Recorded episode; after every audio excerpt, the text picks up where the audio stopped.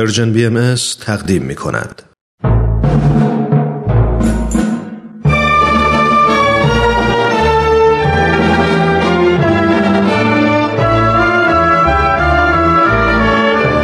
رادمردان جاوید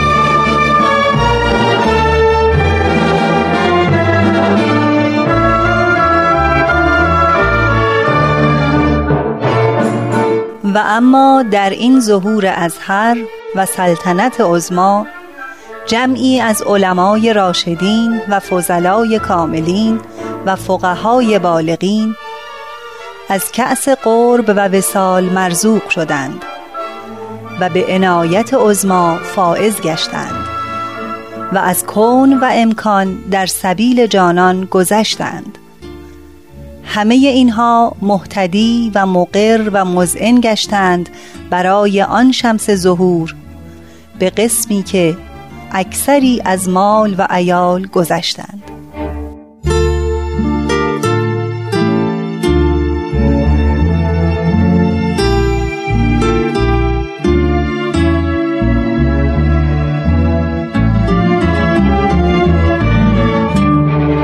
داستان پیدایش ادیان الهی با وجود همه شباهتها داستانی شنیدنی است. واقعی اما باور نکردنی. اساتیری اما نزدیک. افسانه‌ای اما ملموس. دست نیافتنی اما همینجا. قهرمانانش آشنا. ستمگرانش بیپروا. مظلومانش مؤمن. ظالمانش منکر مقتولینش محکم قاتلینش لرزان. بانیانش همسایگان اما از جهانی دیگر. پیروانش همراهان اما اهل همین اطراف. منکرانش گاه برادران و همزادان. دشمنانش گاه حاکمان و عالمان. در این میان بسیار بودند آنان که راه را پیمودند از تردید به اطمینان از شک به یقین از دشمنی به دوستی از کینه به عشق از بیتفاوتی به اعتنا از ثروت به فقر از منزل به مقتل از عزت به ذلت و از هرچه دنیایی به آنچه ملکوتی. داستان ادیان الهی کم ندارد از آنان که مست باده غرور بودند اما آن را گذاشتند و تعن و لعن خریدند. از آنان که از جاه و مقام درگذشتند و در پی محبوب به بوریایی قانع شدند.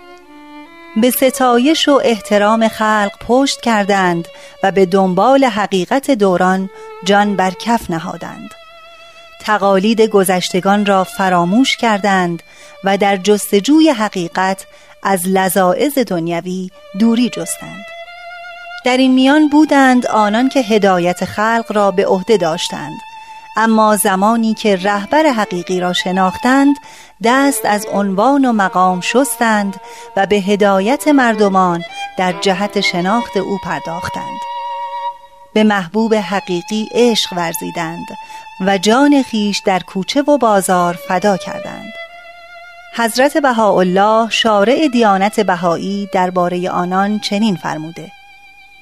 یا حزب الله علمای راشدین که به هدایت عباد مشغولند و از وساوس نفس اماره مسون و محفوظ ایشان از انجم سماع عرفان نزد مقصود عالمیان محسوب.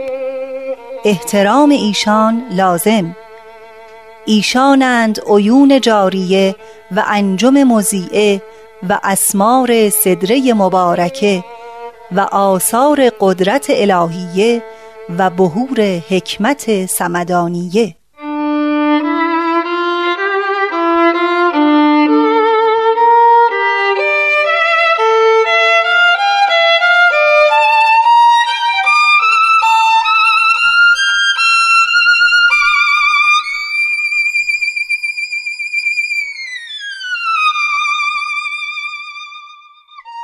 آری علمایی که از وسوسه نفس اماره خود را محفوظ نگاه داشته اند و مردمان را هدایت می کنند علمای راشدین هستند. آنان مانند ستاره های روشن و پرنور می باشند که نه تنها خورشید را انکار نکردند بلکه از آن نور و گرما گرفتند و تلاش کردند که دیگران را هم از مواهب خورشید حقیقت بهرهمند سازند.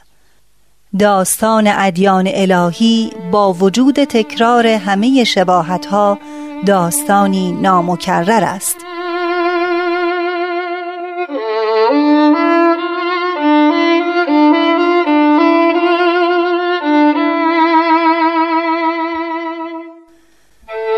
دوستان در این سری برنامه قصد داریم تا شما را با تعدادی از این ستاره های نورانی آشنا کنیم. این بار سرگذشت ادیب طالقانی را ورق می‌زنیم.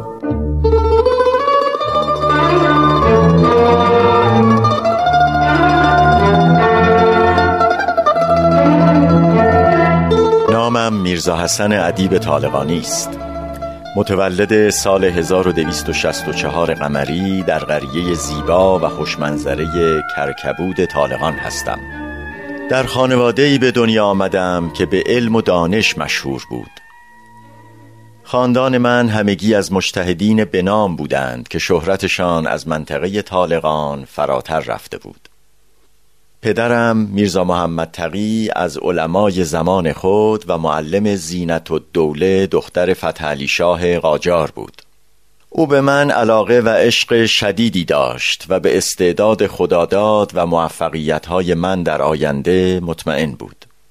اما متاسفانه فرصت نیافت تا شاهد ترقیات فرزند دلبندش باشد. و در سال 1275 هجری زمانی که من تنها یازده سال داشتم از دنیا رفت. به میراس امامه پدر بر سر این بنده بستند.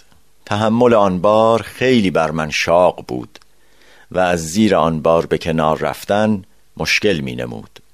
هفت روز پس از مرگ پدر دایی من یعنی ملا عبدالغنی هشانی وارد طالقان شد و به جای پدر مسئولیت تعلیم و تربیت مرا به عهده گرفت. ملا عبدالقنی هشانی از علماء طالقان و یکی از برجسته ترین شاگردان رهبر مسلمانان جهان در آن زمان یعنی شیخ مرتزا انصاری بود. میرزا حسن به مدت چهار سال در محضر دایی محترم صرف و نه و مقدمات را فرا گرفت.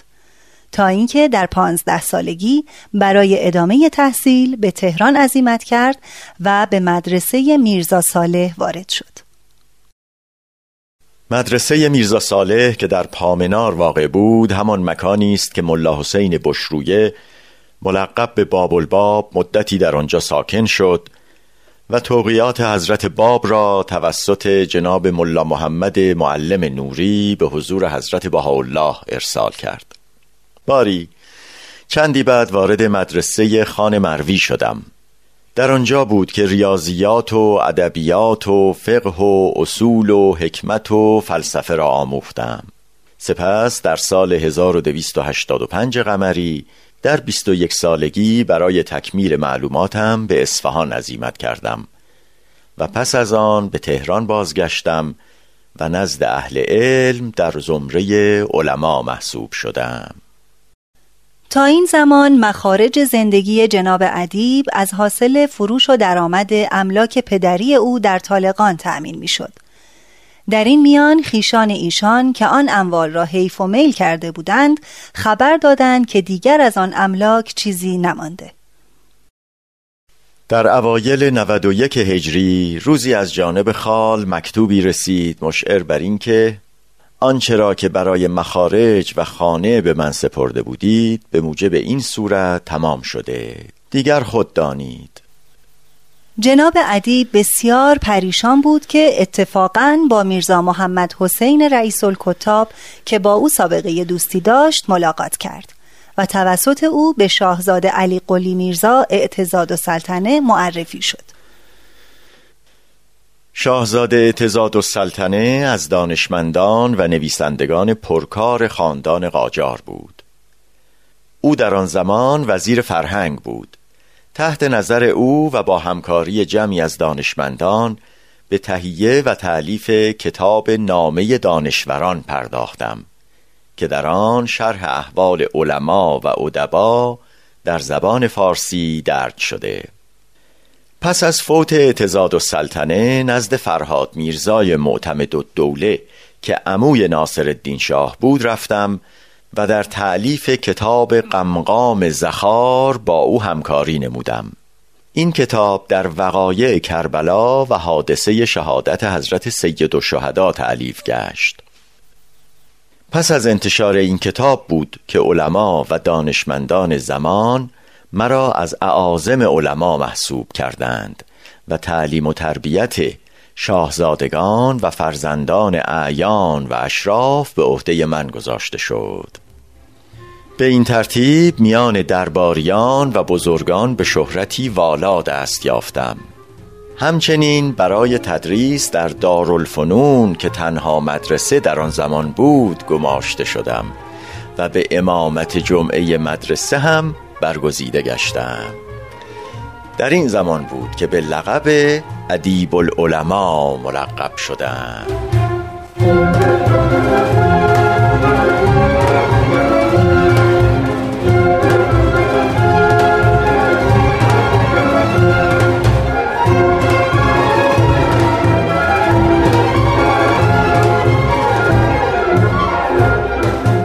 جناب ادیب با یکی از مجتهدین به نام یعنی شیخ هادی نجم آبادی محشور بود.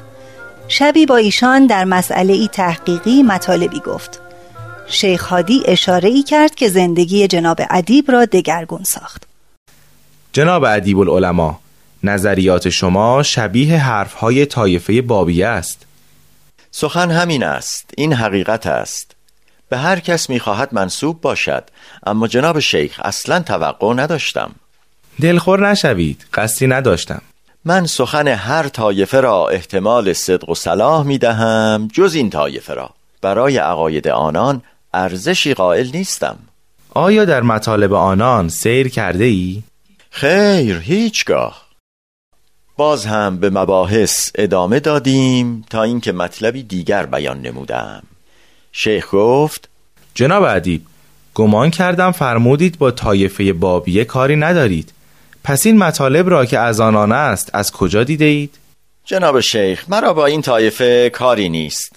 اما این سخن نیز از آنان است. شما فکر می کنید نظرات آنان قابل تحقیق است؟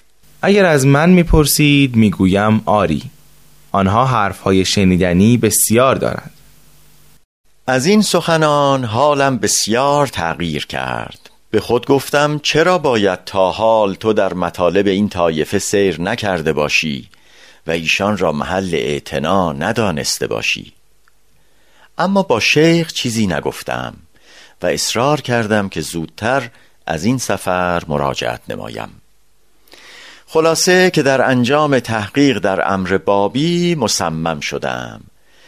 هرچند تصور حقیقت و حقانیتی در آن نمی نمودم با یک بهایی سابقه آشنایی داشتم.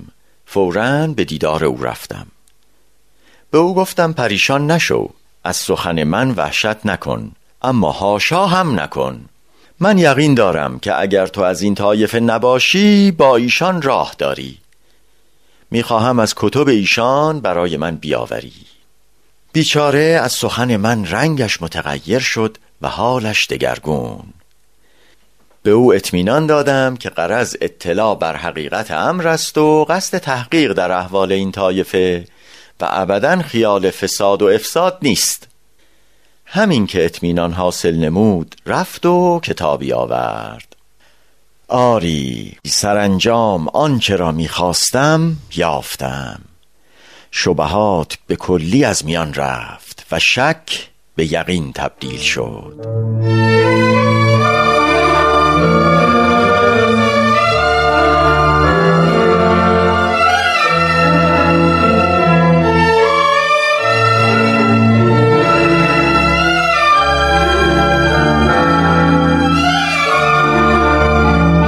تحقیق جناب ادیب در امر بابی و بهایی پی در پی تداوم داشت. کتب و الواح بسیار و دیدار با چند مطلع و مبلغ ایشان را به دیدار با عالم جلیل آقا محمد قائنی نبیل اکبر موفق ساخت. پس از مباحثات و گفتگوهای مداوم با ایشان سرانجام موفق به تصدیق امر بهایی شد و این در سال 1306 هجری اتفاق افتاد. از آن پس دیگر آرام و قرار نداشت. روز و شب به تبلیغ امر جدید مشغول شد. می‌خواست حقیقتی را که خود دریافته بود به دیگران هم عرضه کند.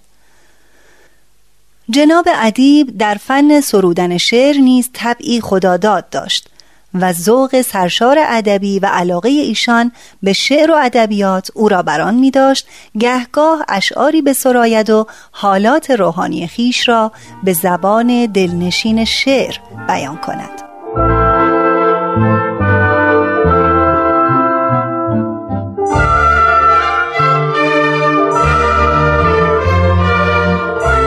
در کار درس و بحث و کتاب قوتور در یم سؤال و جواب ناگه آمد به گوشم آوازی از سروشم پدید شد رازی. حاطف غیبم این ندا در داد کی ادیب ای به درس و بحث استاد. تا به کی سر به جیب فکر و خیال تا به کی در خیال بحث و مقال. چند در جستجو و در طلبی چند از وهم خیش در تعبی. طالب وصل یاری اینک یار عاشقی سر بنه به پای نگار. جان به کف نه که جان جان آمد دل بیاور که دلستان آمد. چون که بشنیدم این سروش از غیب سر برآوردم از دریچه جیب. چشم دل بازگشت و جان دیدم پرتو جلوه نهان دیدم. عقل و ادراک و حس تمامی رفت پختگی شد پدید و خامی رفت. جان به جانان رسید و روح به روح جسم را حرکتی است کالمذبوح. جان چو در راه دوست گشت نثار بستر تن ز پرنیان یا خار. خواه بر تخت و خواه بر تخته خام وی را طعام یا پخته.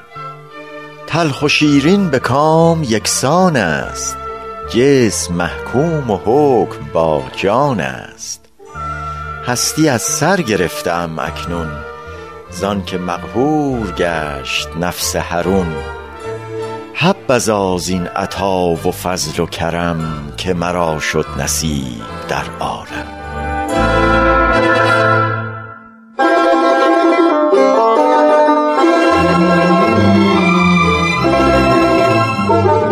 دوستان عزیز شرح احوال جناب ادیب طالقانی رو در برنامه بعد ادامه خواهیم داد. حتما با این شرح شنیدنی با ما همراه باشید. من ترانه هستم. تا هفته آینده بدرود.